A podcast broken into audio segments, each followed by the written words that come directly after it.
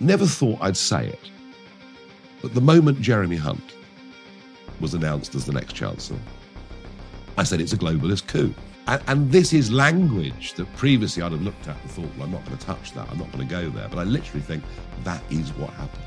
What is the point of the Conservative Party, Nigel? Um, I, have no idea. I've absolutely no idea. I'm sorry, you've got me. It's the first time it's ever happened. I've no idea. No. They represent nothing. Absolutely nothing. The Conservative Party need to be replaced. The new narrative is the next industrial revolution is going to be green technology, green energy. And of course, it's all for the birds. What has been done in the name of climate change has led to one of the biggest transferences of money from the poor to the rich this country has ever seen in history. Central bank digital currencies you know, would mean that every payment into our accounts or out of our accounts would be monitored, would be controlled. The state would have total supervision of the entirety of our economic activity. I think everything's broken. I don't think anything works here at all. And I think things are going to get a lot, lot worse.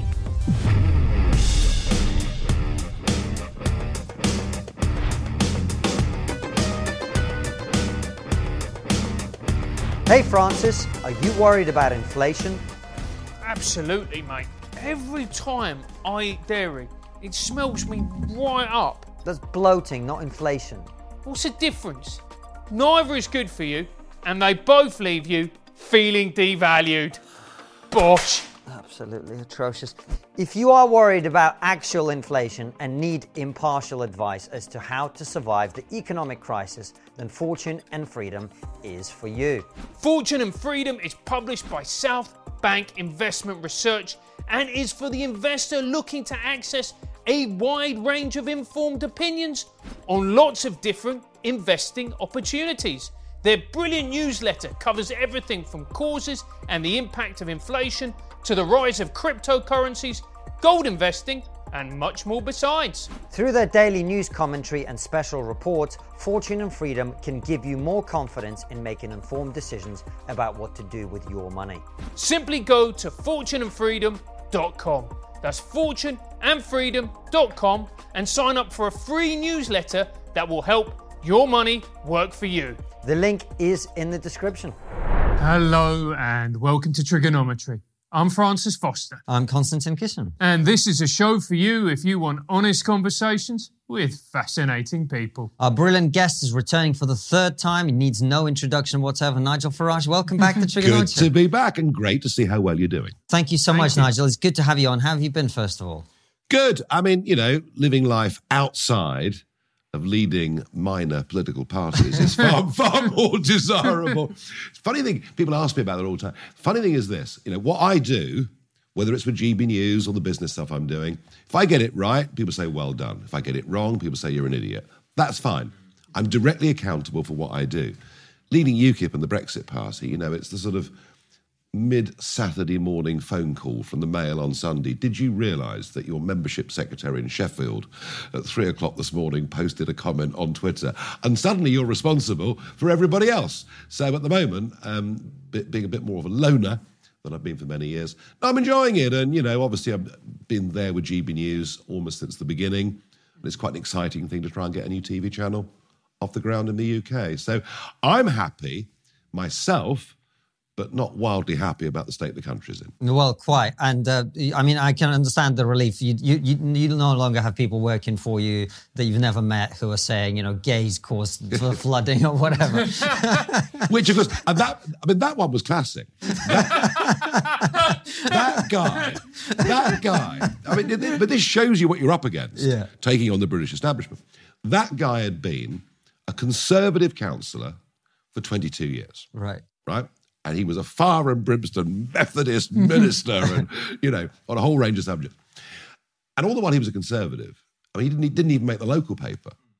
As soon as he becomes UKIP, it's a national sensation, and that's kind of what I had to put up with. And yeah. and, and and you do realise, uh, you know, and you guys are doing it with what you're doing with this podcast. When you take on the perceived wisdom, the consensus view of the day, you know, you are automatically written off as being mad and bad. The hit pieces come out and all the rest of it. But uh, look, you talk about the state of the country, which is much more important than than that. Mm. And I want to take you back to ancient history, Nigel, the 44 days of the Truss premiership, because I remember, you know, irrespective of the person, some of the stuff that she was saying, I imagine knowing you a little bit would have had you quite excited. I mean, low taxes, pro business, fracking. Uh, and- and- happened? relaxation of IR35 rules, Right. which are killing, you know, small self-employed men and women acting as contractors, whether they're driving lorries or doing work in the tech sector.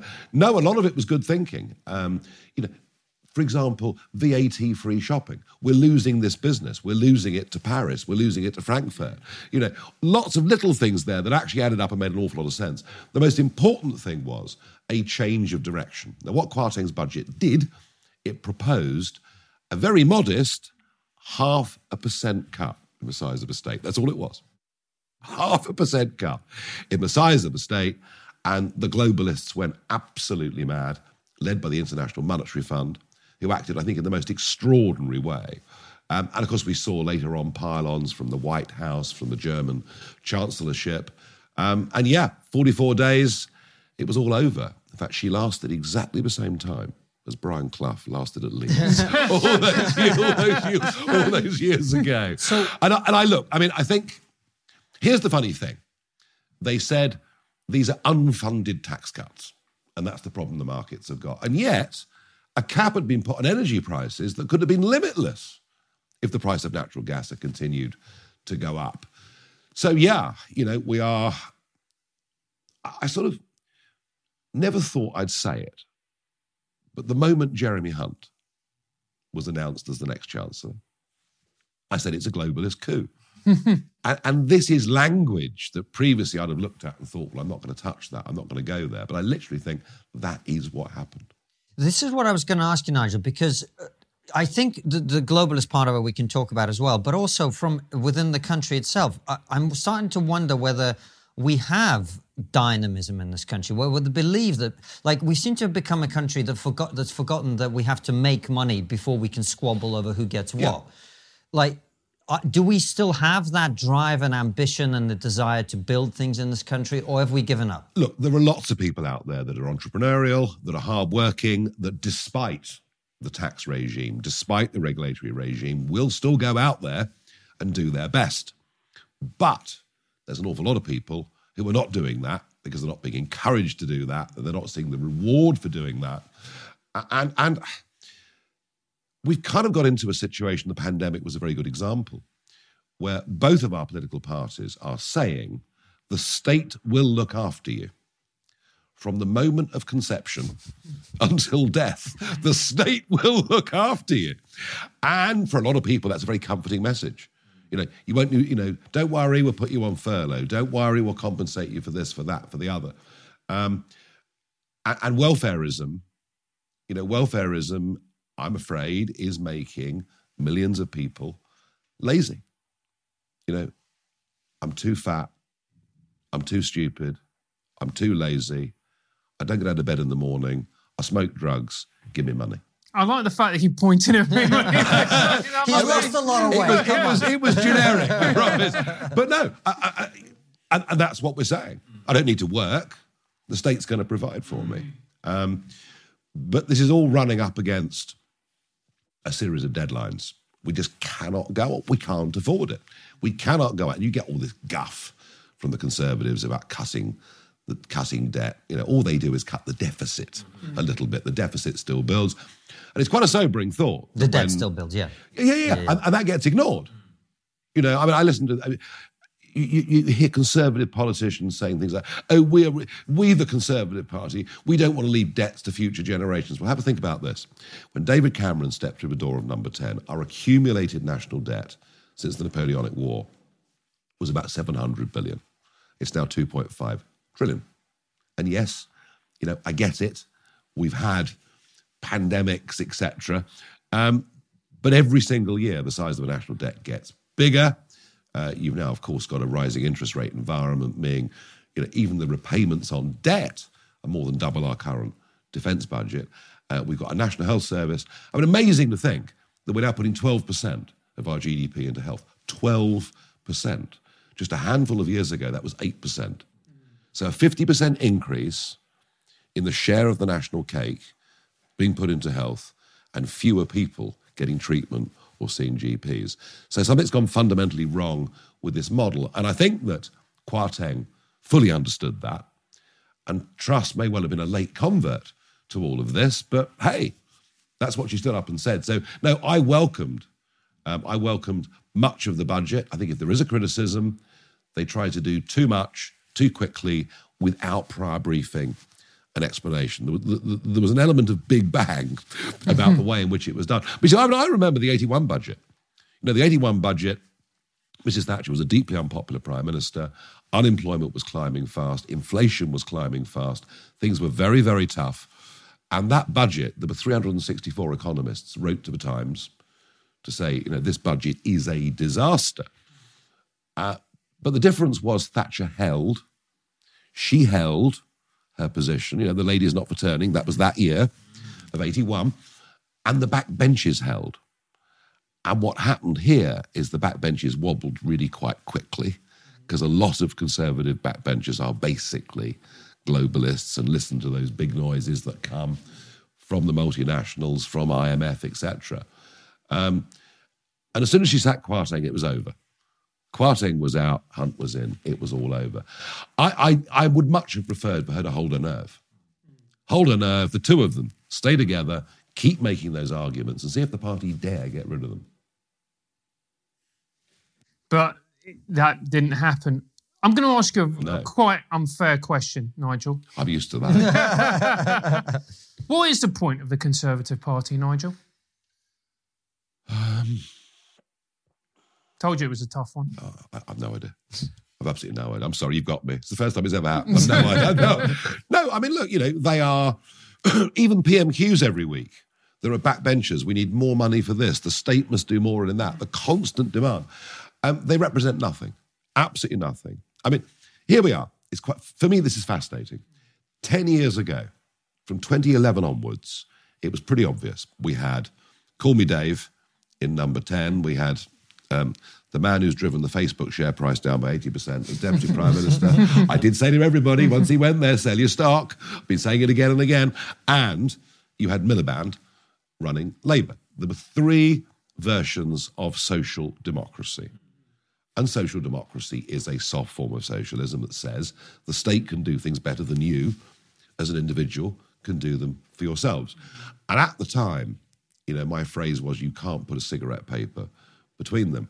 And everyone thinks that the Brexit insurgency was about Europe and immigration. Actually, it was about a whole raft of issues, and it's why it's why UKIP was winning council seats, you know, district, county uh, seats on the Welsh Assembly, whatever it was.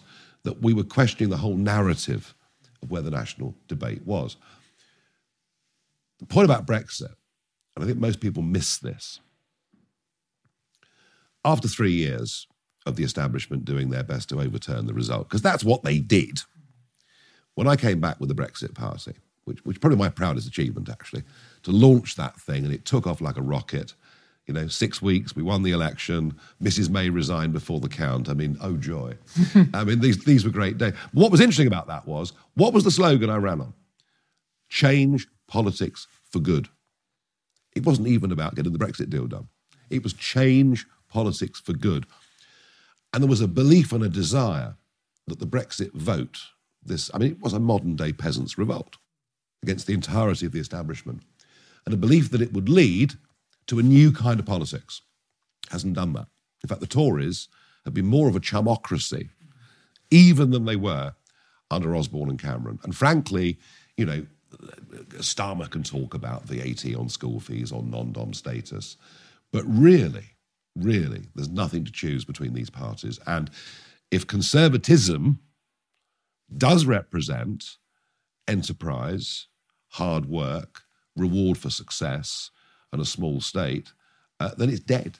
It's dead. And I, I mean, my anger, my anger with Johnson and the Conservatives is all too real because he wouldn't have even been there without me.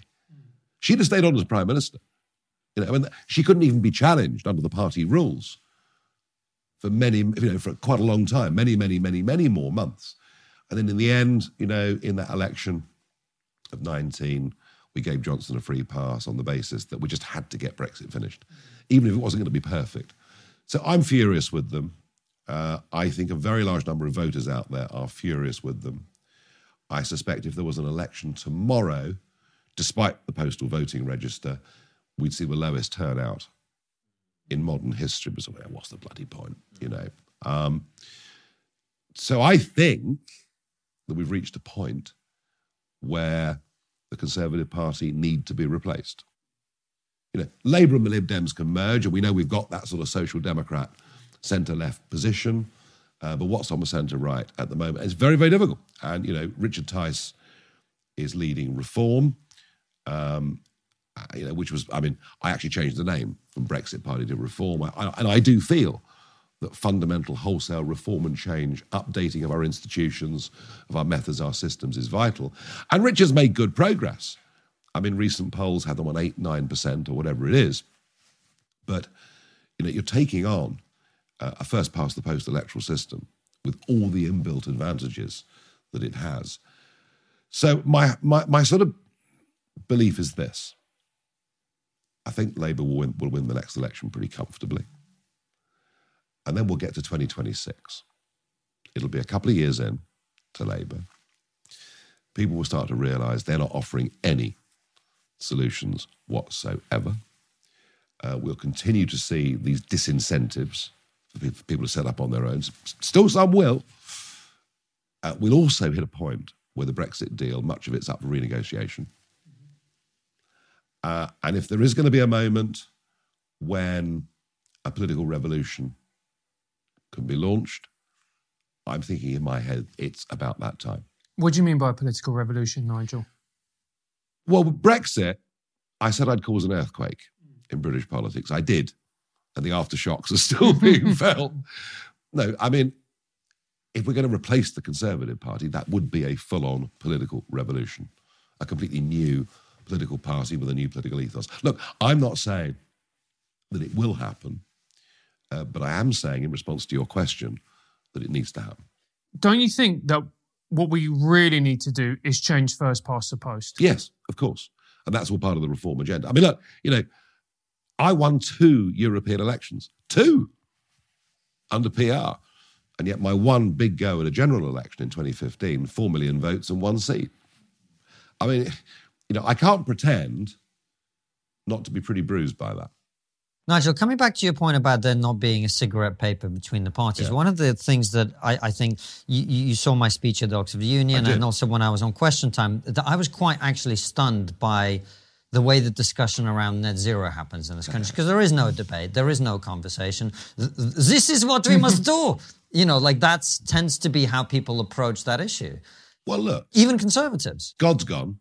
There's no God anymore. You've got to believe in something. So climate change and saving the planet has almost become a new religion. Um, you know, added to which there are these terrible stories of hellfire and damnation unless we do uh, the right thing. Yeah, I was at a dinner the other week with sort of former cabinet ministers and some very big global businesses, and conversation was fascinating about you know we must get to net zero more quickly and the huge economic benefit we're going to get from it. This is the new narrative. The new narrative is the next industrial revolution is going to be green technology, green energy. And of course, it's all for the birds. Why is that? Why do you say that? Well, what's wrong with net zero? Explain to people who've never thought about this issue what is wrong with net zero. Number one, let's think about the big picture. You know, is carbon dioxide leading to global warming and catastrophe and the Maldives disappearing? Possibly, I've no idea. I, have absolutely no idea, any more than you do, or anyone does. What I do know is that when anybody tells you the science is settled, that is utterly moronic. But one of the reasons it's so difficult to get an open debate on this is when Tony Blair put the Broadcasting Act into law in 2001, which set up Ofcom, the regulator, etc. One of the areas over which national broadcasters do not need to provide due impartiality is the effect of CO2 on the environment and climate change. And that is why Sky News can run a whole climate hour. That is why Radio 4 could have programming all day that talks about the sheer certainty that what we are doing is leading to climate change. So that's why we can't have a debate. All right, and it really, you know, once you understand that, you begin to see why. Because Blair said the science is settled. Now, let's go back to that question.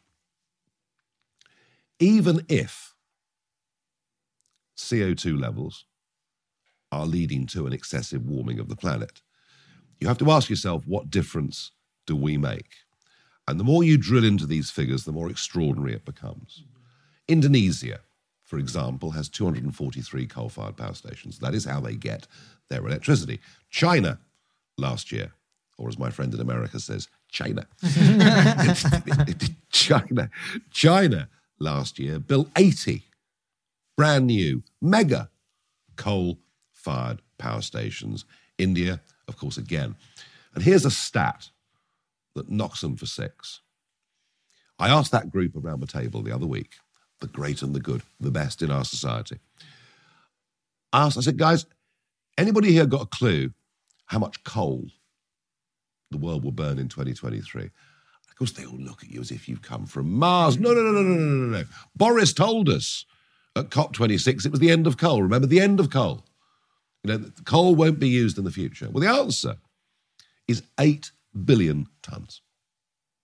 8 billion tons of coal will be burned for electricity generation, steel making, etc., in the world in 2023. That is a bigger figure than has ever been burnt by mankind on the planet. So actually, the use of fossil fuels around the rest of the world is going up and up and up.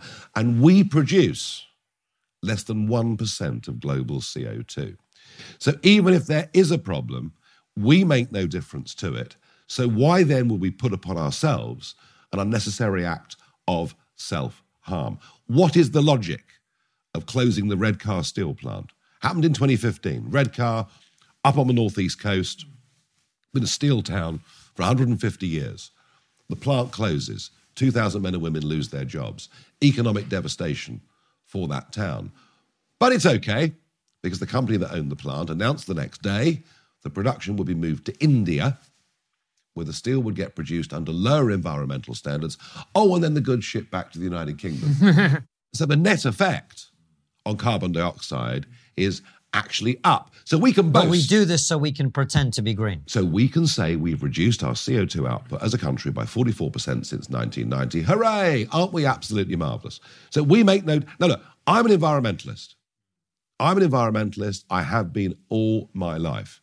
You know, I genuinely worry what we're doing to the oceans, etc. I am an environmentalist, but this is a needless act of self harm.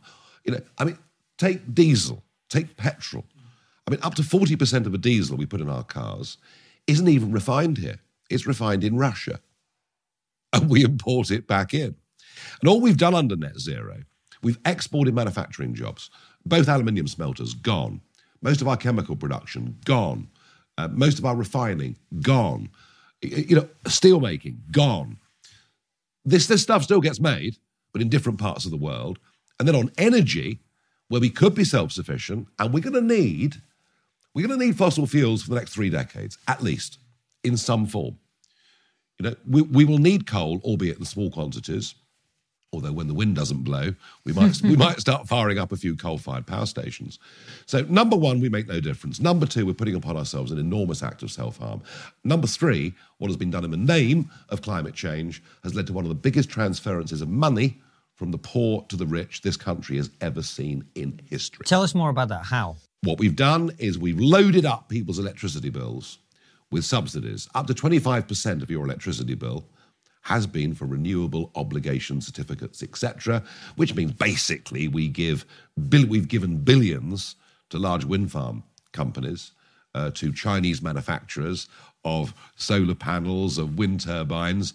It's ordinary folk and small businesses that have paid the cost for this. It's been going on for over 20 years. There's been an absolute conspiracy of silence in Westminster about it. And now, because of the cost of living crisis, people are beginning to ask questions about, you know, what do, what do you mean I need a heat pump? It's going to cost me seven grand to put a heat pump on the side of my house. You know, electric vehicles are very expensive. It's now, of course, more expensive to drive an electric car up the motorway than it is a car on unleaded. Yeah. So now questions are being asked.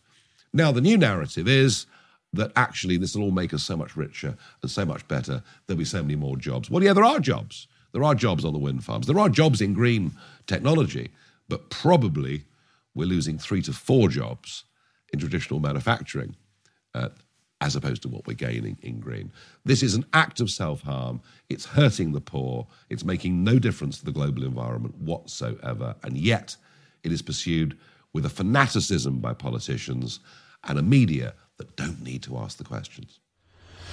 Hey, Francis, do you hate monopolies? Of course I do. Every year, Christmas is ruined because of it. What? Every year, the entire family gets around the table and we play that ridiculous game, and the entire day is ruined. I'll never forgive my Uncle Gerald for bankrupting me in Christmas 07. It was a disgrace, and he was blatantly stealing from the bank. All my life, people have been taking advantage of me. Francis, I'm talking about monopolies as in companies that have exclusive possession or control of a commodity or service. Internet service providers operate like monopolies in the regions they serve. Even worse, many ISPs log your internet activity and sell that data onto other big companies or advertisers. It was so obvious what he was doing. The man's always been a snake. Focus. ExpressVPN is a simple app for your computer or smartphone that encrypts your network data and tunnels it through a secure VPN server so that your provider can't see any of your activity. He's got that look of a man that lives in a tunnel, like weird jelly baby like skin. We recommend ExpressVPN as the best way to hide your online activity from your ISP. Just download the app, tap one button, and you're protected. We all use ExpressVPN at TRIGGERnometry Towers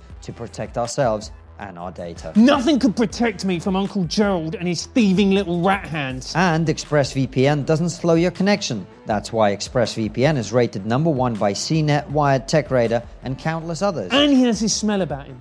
You never trust anyone who looks like they live in a bin. Francis, can you please say something about ExpressVPN? This is meant to be an ad, not a therapy session. Oh, yeah. Uh, it's genuinely great, and I use it all the time on my phone, especially. Super quick and easy to use. Visit expressvpn.com forward slash trigger. That's expressvpn.com slash trigger, and you'll get three extra months for free. That's expressvpn.com slash trigger to learn more. Nigel, why are we continuing to do this when the fact is, is our economy is in the knacker's yard? We're, uh, according to the IMF, we're the only economy, major economy, that's not going to grow this year. Yeah, I mean that's a funny one in a sense because actually we've grown we, we've gr- actually grown more than the other G7 countries since Brexit. You won't hear that on the BBC. um, the IMF are taking a very bearish view, and I think they're right. I think the tax burden and the former the, the, the, the forward projections of the tax burden are a massive problem. You just think about this. You know, we're sitting here now in February having this chat. In eight weeks' time, corporation tax, business tax, is going to rise by 30%. 30% increase in corporation tax. Who pays corporation tax? The local laundrette. Small businesses. They didn't just giant multinationals. In fact, most of them managed to avoid paying any at all. So you've got a 30% increase in corporation tax. You've got a one and a quarter percent increase in dividend income, which is how most people that run limited companies pay themselves.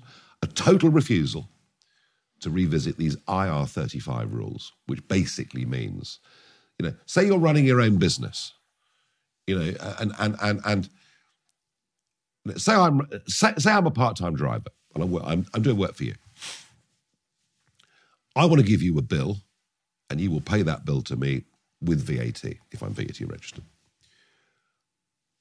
Against what you pay me, I'm allowed to put the allowable costs of my vehicle against what I'm doing.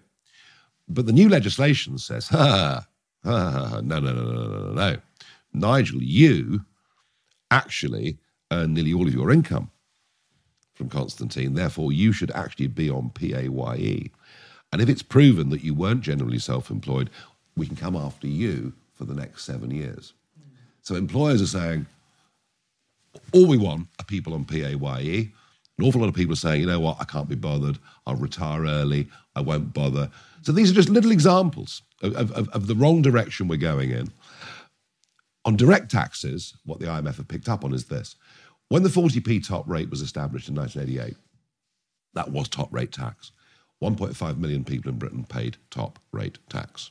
With the current proposals, 8 million will be paying 40p or more. So, what was considered top rate tax is now actually a pretty standard tax for middle income people. So, the IMF are right to be pessimistic about, what, about, about the way the UK economy is going.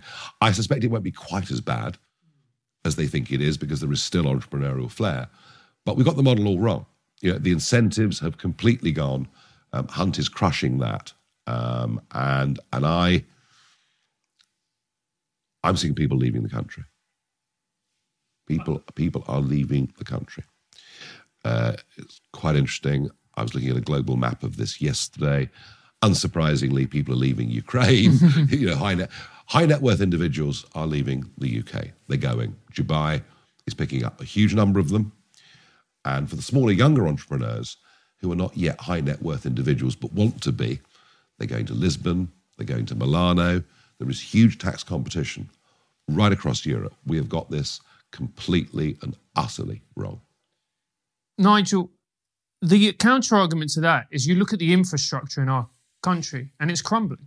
The NHS, as, as much as it pains me to say, is no longer fit for purpose. I think we can agree. So, what do we do then? Well, we don't stick with the same model and keep pumping in more money mm. because it's clearly not working, given the numbers I gave you earlier yeah. in this chat. No, we need a fundamental rethink on, on how we provide public services. I think there is a. But Nigel, rethink is just a word. What do you mean? Well, we have to examine whether going to an insurance-based system might give might, might give us a better bang for buck. This isn't working. This is not working, and you know, far from far from penalizing people who want to opt for private education or private health, why not encourage it? Why not actively encourage people to opt out of the state system to leave more for everybody else? I don't think the current model of the NHS is going to survive the way that it is. I think there are examples in France, for example, of how, you know, of how they do things, which is much more of an insurance model in terms of how they think. We've got to change it. It isn't working. And and with the population crisis that we have, the massive population explosion that we have, it just isn't going to work. So, Nigel, whenever anyone, eh, particularly me, me hears the words insurance model, we instantly think of the United States of America, which to me isn't a good option either, to be brutally no, honest. I mean, healthcare in America is very, very good. Provided you can afford it. But healthcare, well, even if you can't afford it, you will get looked after in America. You know, you, you are not left to die on the street, all right? But the problem with healthcare in America, it's damned expensive. Mm. It's more expensive than it is here. Why? Well, because it's such a litigious society that you know any slight misdiagnosis you can start to sue. So, I, so yeah, I get the point that you're making, but I didn't cite America. I cited France. Mm. I cited France, who were getting much.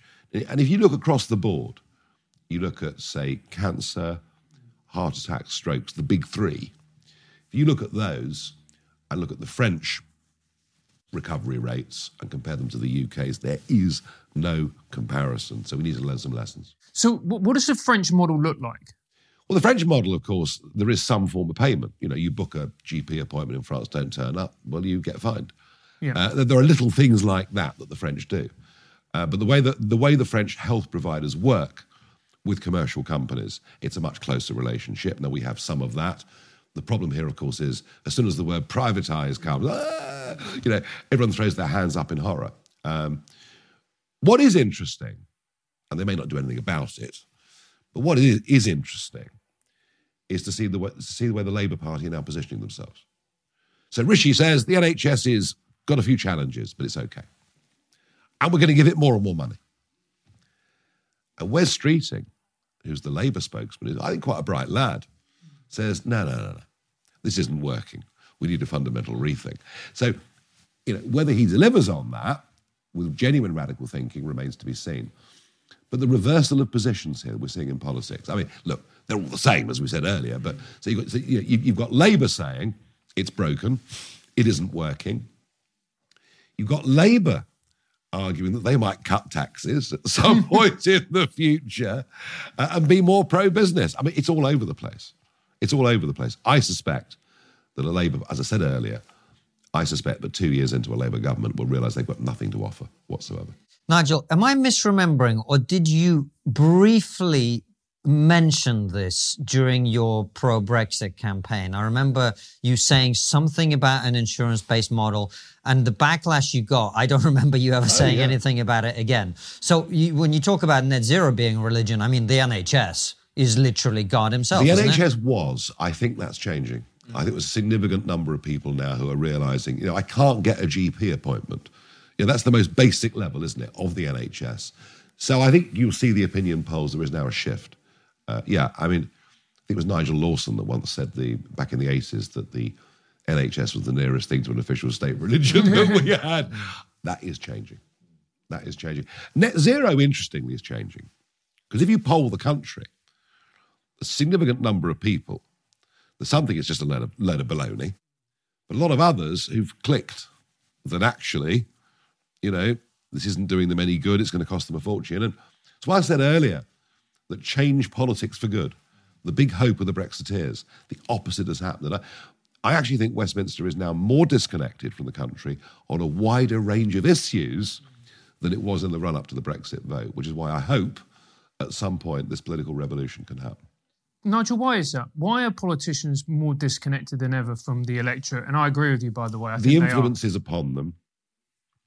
You know, Westminster is a, just as Brussels was when I was there. Uh, these are very small villages. there are huge influences on the individuals. And it happens in all sorts of subtle ways. It's the dinner you're invited to, it's the person you meet at the cocktail party, it's the basic desire of normal human beings to want to be accepted. Want to be accepted. When I went to Brussels in 99, there were quite a lot. Labour lost a shed load of seats, and there were three of us from UKIP, but there were quite a lot of new Conservative um, M- uh, MEPs elected. Some were newbies, others had been MPs before and were retreads, as I called them. They, they never seemed like that, but never mind.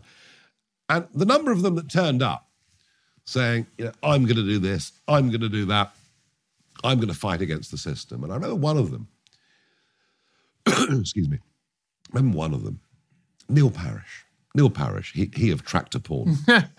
and Parish on day one was sounding like me. We're going to fight this and do this and do that. A couple of years in, I saw him as we were walking into the parliament one day.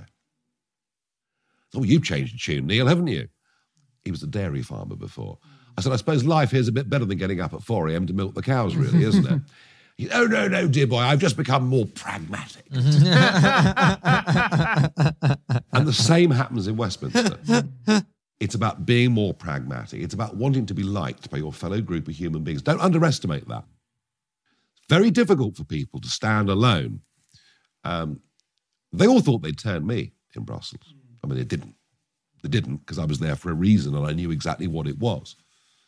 So, yeah, you finish up with everybody agreeing on virtually everything, nobody wanting to cause offense in the modern woke world in which we live, uh, a media that reinforces all of that, um, a social media, which, if you step outside the accepted boundaries of Twitter, maybe Musk will change that, but, you know, gives you a hard time.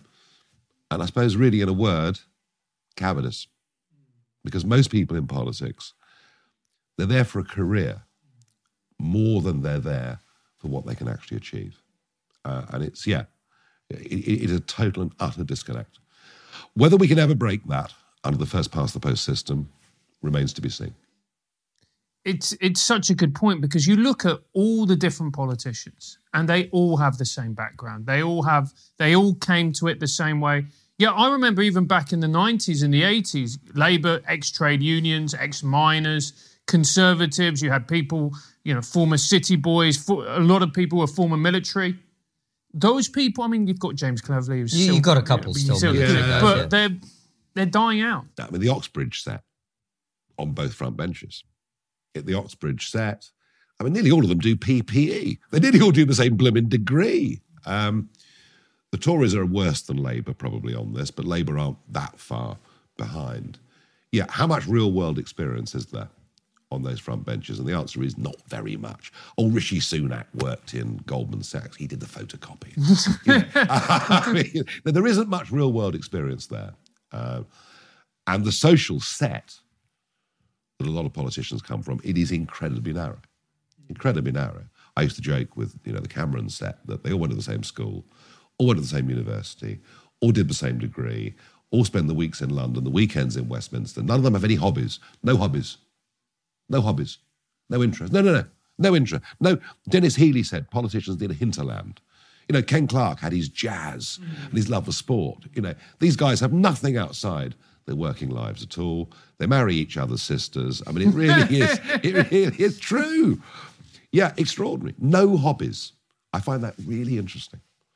They're, they they have no passions. Quite suspect, really, in a way. Uh, well, I think so. Yeah. It's a strange system, isn't it? I, I've been thinking about this quite a lot because we elect people to run things, to run the country, who've never run anything else. It's quite a strange way of doing Well, it. it isn't. I mean, I mean, John Reid, for example, a very capable man in many ways, but John Reid held eight top cabinet positions for Tony Blair in ten years. I mean, you've literally barely got time to get your feet under the table. I mean, hey, we had five education secretaries last year. five education secretaries. You know, four chancellors. I mean, the whole thing is absolutely. If you tried to run a company like that, the company would be bankrupt before you know it. You couldn't run it like that. You couldn't run it like that. I mean, the argument is that you could argue that Gordon Brown was thinking this way because he did bring other people in, like Digby Jones, who'd been boss of the CBI, and Brown was thinking about bringing talents in. And in America, you know, Trump did this unashamedly. You know, brought people in to run departments who were experts in their fields, and I think maybe a bit more of that. But we we kind of think that to be in cabinet, you have to be an elected MP, and I think maybe we need to try. Maybe that thinking needs to change. I think a lot of our thinking needs to change Mm, so do I. Say that again. because there needs to be a tipping point, Nigel, for all of these changes that you've just talked about. Well, so he's retired now from public life, but I remember having a couple of conversations with Lord Tebbit about all of this. In the 1970s, we were the sick man of Europe. The country was going down the drain in every regard. It's kind of why we joined the common market. We were doing so badly, we'd lost the confidence that we could do these things for ourselves. And you had half a dozen big trade union leaders that ran the country. You know, the lights went out. The lights went out. Heath called an election on who governs Britain, and the people said, Not you, mate, the unions. I mean, pretty much. There were also suspicions that leading union figures were pretty much hand in glove with the Kremlin, which subsequently turned out to be true. Doesn't surprise me, believe me. No, turned out to be true. But in 1978 9, the winter of discontent, things got so bad that there was a chance for a new radical agenda to try and reform that to get the relationship right between the employer and the employee. And that, probably more than any other factor, led to the great economic growth and success the country enjoyed from the mid 80s onwards. Things sometimes have to get worse before they can get better. And I, I'm a brokenist. I think everything's broken. I don't think anything works here at all. And I think things are going to get a lot, lot worse in terms of public trust and confidence in the system, in the institutions as they are. So I do, as you know, and I've hinted a couple of times today in our conversation. I, I you know, I, I'm looking at a, it could be shorter, could be longer, but I'm looking at a sort of a three-year framework in which in which thinking starts to change. You know, really across the board. I've noticed something interesting, Nigel, and it's not just in the UK, but more broadly. I think a lot of us who've spent quite a lot of time pushing back or complaining or saying this is wrong or woke people are this or this is going on wrong with our culture. A lot of people are now starting to ask the question of what is our positive vision? Yeah, what, what is what are we offering people? What, you know, Well, you know, I know a lot about this because, contrary to popular myth, the UKIP revolt wasn't a protest vote. UKIP was not just angry pensioners, but that, but that's how that's how the BBC wanted to portray. it. Yeah. Actually, when you polled UKIP voters, they voted UKIP because they agreed with the positive policy solutions. You know, such as leaving the European Union, getting back the ability to make our own laws, run our own country, on borders, you know, not having an open door to parts of Europe, but actually having a global approach, you know, with a proper point system. Sadly, what that's meant is they've lowered all the standards, so virtually anyone can come now. Um, so no, you're right. We have to offer positive alternative visions. I mean, number one is how we deal with the disconnect between Westminster and the country, and I think a change in the voting system starts to do that. Number two, the House of Lords is an abomination full of absolute blooming nobodies who sit there for the Liberal Democrats. I mean, God knows why they've got 104 members of the House of Lords. And this is the upper chamber. I mean, listen to their debates. They're even more out of touch on these issues with the centre of gravity of the country than the House of Commons is. So, an updating of our institutions to get different voices heard and, and, and a different influence there is at least a beginning of the process. You have to change the national debate, you have to change the national media debate as well with it before you can start to move on. I think that's really, really important. And, and philosophically, the case for us to make, and this won't be easy, but the case for us to make is that the individual matters. that we're not just all part of some great big collective, that the state somehow owns us. I mean, Boris Johnson telling us, oh, it's okay.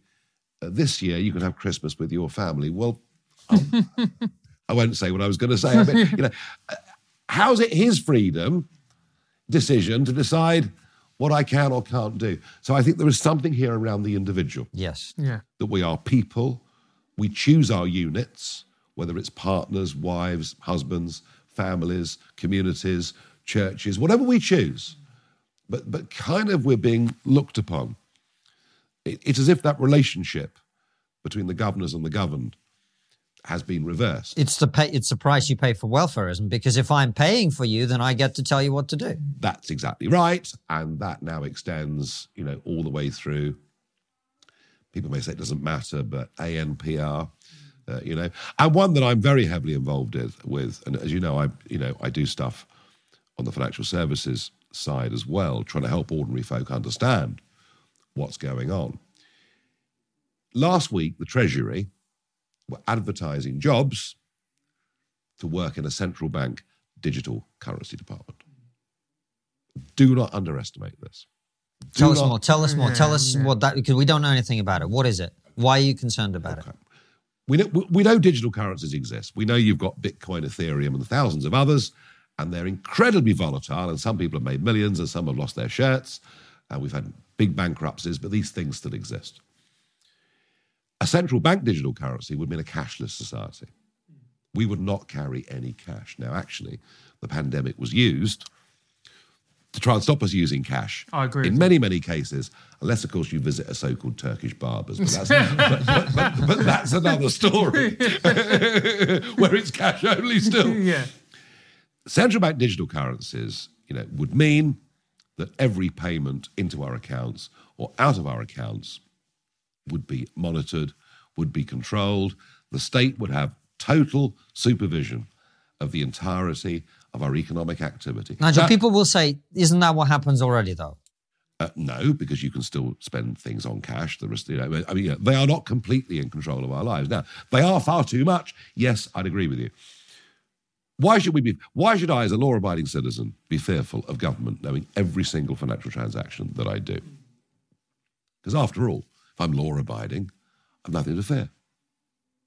Unless, of course, you live in Canada and you're a trucker and unless you've had about 14 coronavirus jabs, at least one a fortnight. That's what Tony Blair wants for us, by the way. Did you see that the other day? Yes, I did. Yeah, Tony Blair saying all the jabs to come. Well, I mean, mm, I feel like a UKIPper um, in caricature. Um, and these people were having their right to, take, right to work taken away from them for no good medical reason, and they staged the truckers' protest in Canada. What happened to them? Government put pressure. Their bank accounts were closed and frozen. Under central bank digital currencies, they could have flipped a switch and done it. You are giving, you are giving government total control over your life. And you know, we've learnt just this weekend that Brigade 77, counterintelligence army group, weren't even working with the security services, working with the DCMS. I mean, unbelievable that these Muppet government ministers actually had people spying on journalists, political figures, commentators who did not accept that lockdown was good for you, who questioned the model that Professor Ferguson, when he wasn't running his girlfriend's flat, you know, was, was, was, was putting out to us. So that's the reason why we should fear. Central bank digital currencies are the ultimate form of very, very big government. Uh, and we are beginning to move in that direction. Uh, and I, that is something that needs to be fought and fought very, very hard. And it's why, actually, I believe, and you can read the FT and you can listen to all the establishment media, all of whom will tell you that cryptocurrencies are a scam, a con, a Ponzi scheme. I promise you one thing they are here to stay. And if we move towards CBDCs, I, will try and do as much of my transactions, buying and selling cars, whatever it is, I'll try and do it on crypto. So you've that's you see uh, that's the reason we haven't looked into it, Nigel, because we saw the way things shifted during the pandemic. I saw the way they subtly tried to eliminate cash, and then there's now that brands like Pret a Manger simply don't accept cash. Yep. Do you think Ah, look, and it's going to sound like a conspiracy theorist. Do you think that these. There's no conspiracy theory. I'm telling you what's happening. I'm telling you exactly what's happening. A hundred governments around the world have had an open debate about whether CBDCs are the way forward. That's where we're going. And how do you see it being implemented? Do you see it being implemented in 5, 10, 15 years? Oh, it's obviously going to obviously take time to do something like this, but it tells you everything you need to know about our political class, about the media class that back them up, about the whole philosophical debate that the three of us are having sitting here today. You know, we're saying something's gone wrong with our politics. I think the fact there is no outcry about those Treasury adverts last week, no questions in Parliament, no one debating this, shows you just how badly wrong these things have gone. I, you know, I do not get him. I, I'm a pragmatist.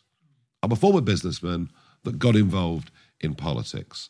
Uh, I haven't got time for ranting conspiracy theories. I do believe in asking questions, but but these these are the directions that the West is going in: increased welfareism, increased tax, reduction of choice, infringement on free speech, and ultimately total control of our lives. Well, you mentioned total control, Nigel, and Francis mentions conspiracies, and one of the big things that a lot of people are now talking about is Davos Klaus Schwab, globalism. um, and to some people, it's a you know some kind of cabal of pedo lizards that what whatever is the craziest. Is it? Yeah. I listen to David. No, sorry.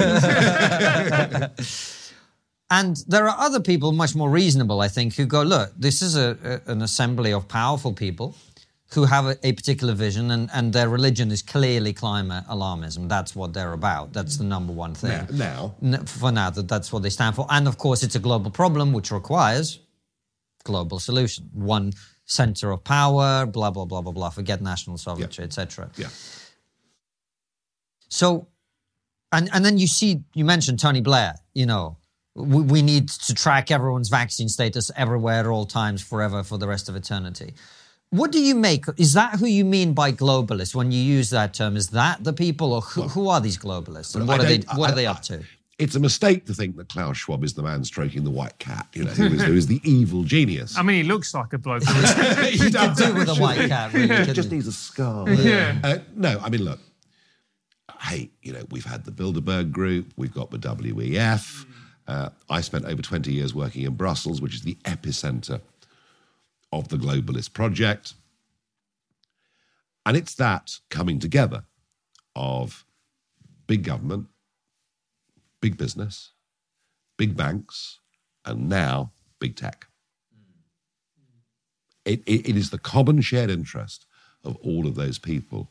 It is that it is, and you say climate change is their motivation. No, their real motivation is money, money and control, power and control. And Uh, you know, the truth of it is, the more you have globalized standards, the less opportunity there is for the individual, and I'm back to that word again because I think it's very important, to design new products, to come into a market, to be a market challenger.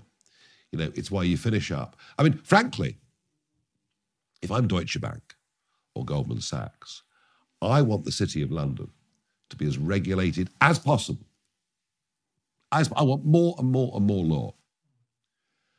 And I loved it in Europe because I could just brief the bloke at the European Commission and he'd write the legislation and nobody in the Parliament understood it anyway. Mm-hmm. And the more regulation there is in a business environment, the more costs there are, legal costs, compliance costs, etc. The barriers to entry for new ideas and new participants are such that no one can. And I mean, America's got this problem. You can go to shopping malls in any of the states and see exactly the same shops. Mm, yes, absolutely. No challengers, no small businesses. So some will argue that's the way the world's going. You can't do anything about it. Um, I don't agree with that. I think, of course, we value international trade and global trade and all these things. But I think, for me, one of the opportunities of Brexit, real opportunities of Brexit, was for us to have the opportunity to become so much more entrepreneurial than the rest of Europe. And that means getting rid of some of those barriers. Now, of course, as soon as you try and do that, oh, he wants to change employment legislation, it's a return to slavery. Or, you know, well, no, but that's, yeah. that's, that's, that's, yeah, yeah, that, that, that, that's how the counter argument gets put. Um, so look, we can't lay it all at the door of Klaus Schwab, although interesting, isn't it? Mr. Blair clearly wants that job. I mean, that was a pitch for that job. But that is what we're up against. And, you know, you asked earlier about how Westminster has become so detached because these are the influences on them. And Nigel, you would know more than anyone about the European Union. And I'm looking at the European Union. I'm I voted Remain, but I look at the European Union as a project long term, and I think it's doomed economically. I think the euro is a, is is a ridiculous idea. It's a utopian idea. The whole thing seems to me like a utopian project. All the southern European states seem like zombie nations. They're in perpetual recession with Very a brain. Sad. With a, so sad what you know what's happened to the Greek people, what's happening to the Italian people. It's very sad. So, what is the future for the EU? What do you think will happen in five, ten years, or and long term as well? Well, I mean, you know, all the all the EU is really is an updated form of communism that uses big businesses as as as as their friends. You know, they accept the state can't do everything. They need to have commercial actors that operate with them to do this. Um, look, it will not survive but it is an enormously powerful institution. It's it's its grip, its grip, it's over over the levers of politics of media of big tech, which we just can't ignore in any of this these days. Um, is huge, and any politician that dares to stand up and say we should leave it is in for a very unhappy life. you, you know, what, what, what, do you see? No one else does. No. No. If you look around Europe, Meloni, all the others, you know, they'll talk about changing direction, about slowing down the speed of integration, but no one dares to actually take them on. Um, I did it. Uh, God, must have been mad. no, but look, ultimately, in the end, it isn't going to work. It isn't. It isn't going to work. And in the end, it'll be the economics that unravels it. In the end, it'll be Italy that just says, you know what, we cannot put up. We're getting poorer and poorer and poorer every year. We cannot go on being stuck in a German dominated currency. As to, how, as to when that happens, I can't tell you, but it won't survive. You, know, when you were talking about increasing regulation and raising the barriers to entry, one of the things that shows the reverse of that is what's happened with the media. If you think about this, yeah. this is the exact, you know, 10 years ago, if you wanted to start some kind of media organization, you needed a million quid Right now, you need two cameras and, and a couple of microphones. Yeah. Uh, so I suppose as long as big tech can be kept within line. Well, that's all whole, well and good. Yeah, that's all well. And you've had a big recent hit from the Oxford Union, and well done you. That's what I had in 2010 with Herman van Rumpy Pumpy Rompuy. but here's the thing: my political career would never have taken UKIP beyond being you know, a minor party. I'd never have got beyond minor party status without YouTube. Would never have happened. Never happened. Not a cat's chance in hell. You know, how could I reach that? Now, you know, if the BBC won't put you on the news, how can you reach that number of people? And what happened with me was sort of 2008 onwards. YouTube was there. Um, I remember that ghastly man, Guy Verhofstadt, in the European Parliament, standing up one saying, Mr. Farage, he comes here. He's not speaking to us. He's speaking to a YouTube audience. I said, Yep, it's a fair cop, Gov. and Trump's the same. For Trump, the tool of choice was Twitter, through which he absolutely dominated the national and international conversation. And so what happened was mainstream media reflected what I did, or an even bigger way reflected what Trump did. And that was all well and good until the creators of this new innovative technology suddenly realized the consequences of what it is that they created, namely that the peasants could actually have a say against their mates in the capital cities. And that's why we saw that period of that period of people being banned and, and, and shadow banned and counter banned, and sometimes, by the way, justifiably. You know, there are things that are said that are outright vile mm. or insightful that, I, that are not within the realms of what's acceptable as free speech, but an awful lot of stuff that got shadow banned was perfectly fair and reasonable comment. I mean, Facebook, for me, um, if people like and try and share my Facebook stuff, they get suspended. It's happened again and again and again. So my stuff they'll take just, but anyone tries to propagate my stuff, they're stopped from doing it. You know, suspended for 48 hours or whatever it is. So we've seen the growth of Gettr and one or two other new challengers to the market. We've now got obviously Elon Musk that has come in with Twitter, um, who is playing a who is playing an heroic role. So yes, provided provided there's enough free space in tech, your point holds, but there are dangers. Well, we've got to. Ch- it's an opportunity to change the culture, and I think that's where all this other revolution yeah. that you talk about comes in.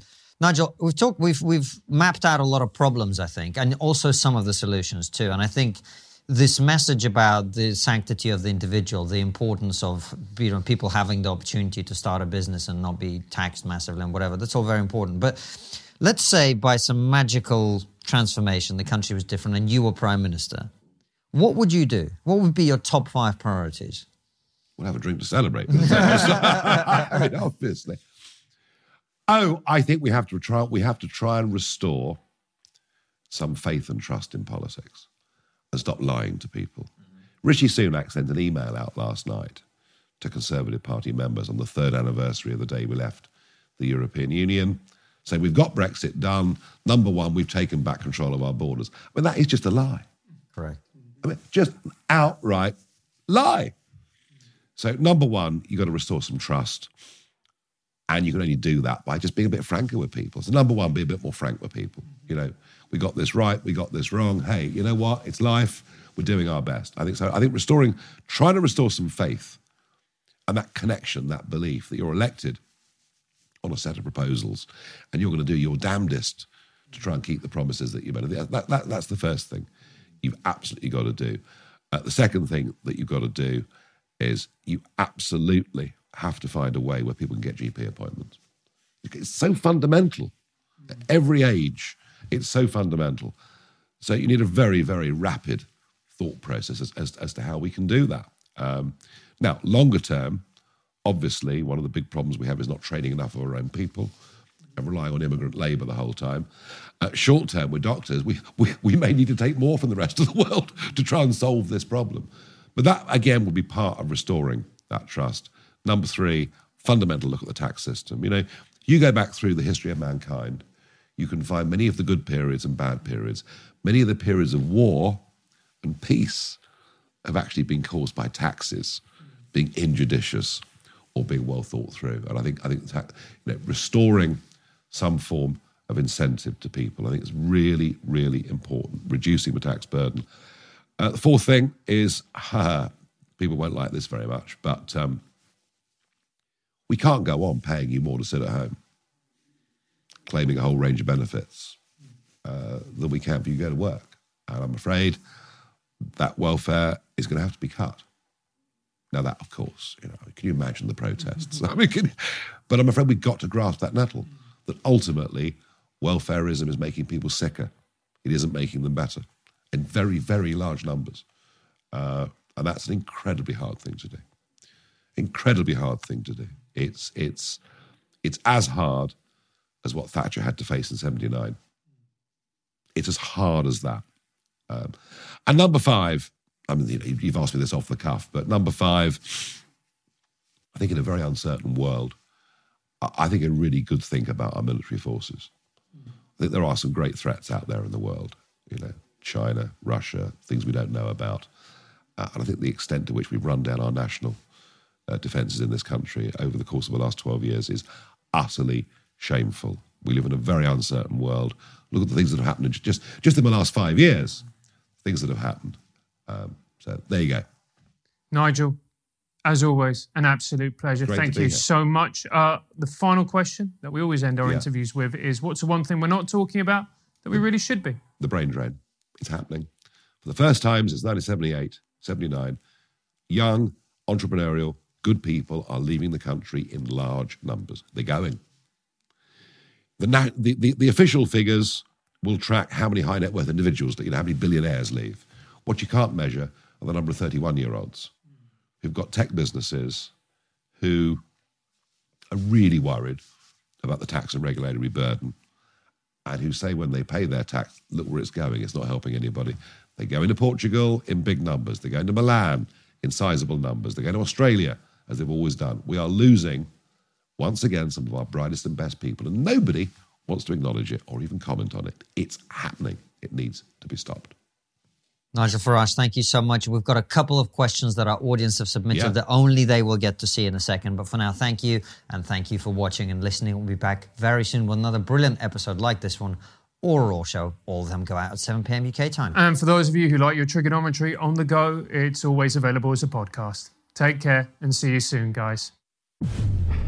Labour government seems inevitable, as you've already alluded to. Where do you think they will take the relationship with the EU? Before you go, consider joining our exclusive member feed. As a member, you'll get ad free and extended interviews. Click the membership link in the podcast description or find the exclusive episodes link on your podcast listening app to join us.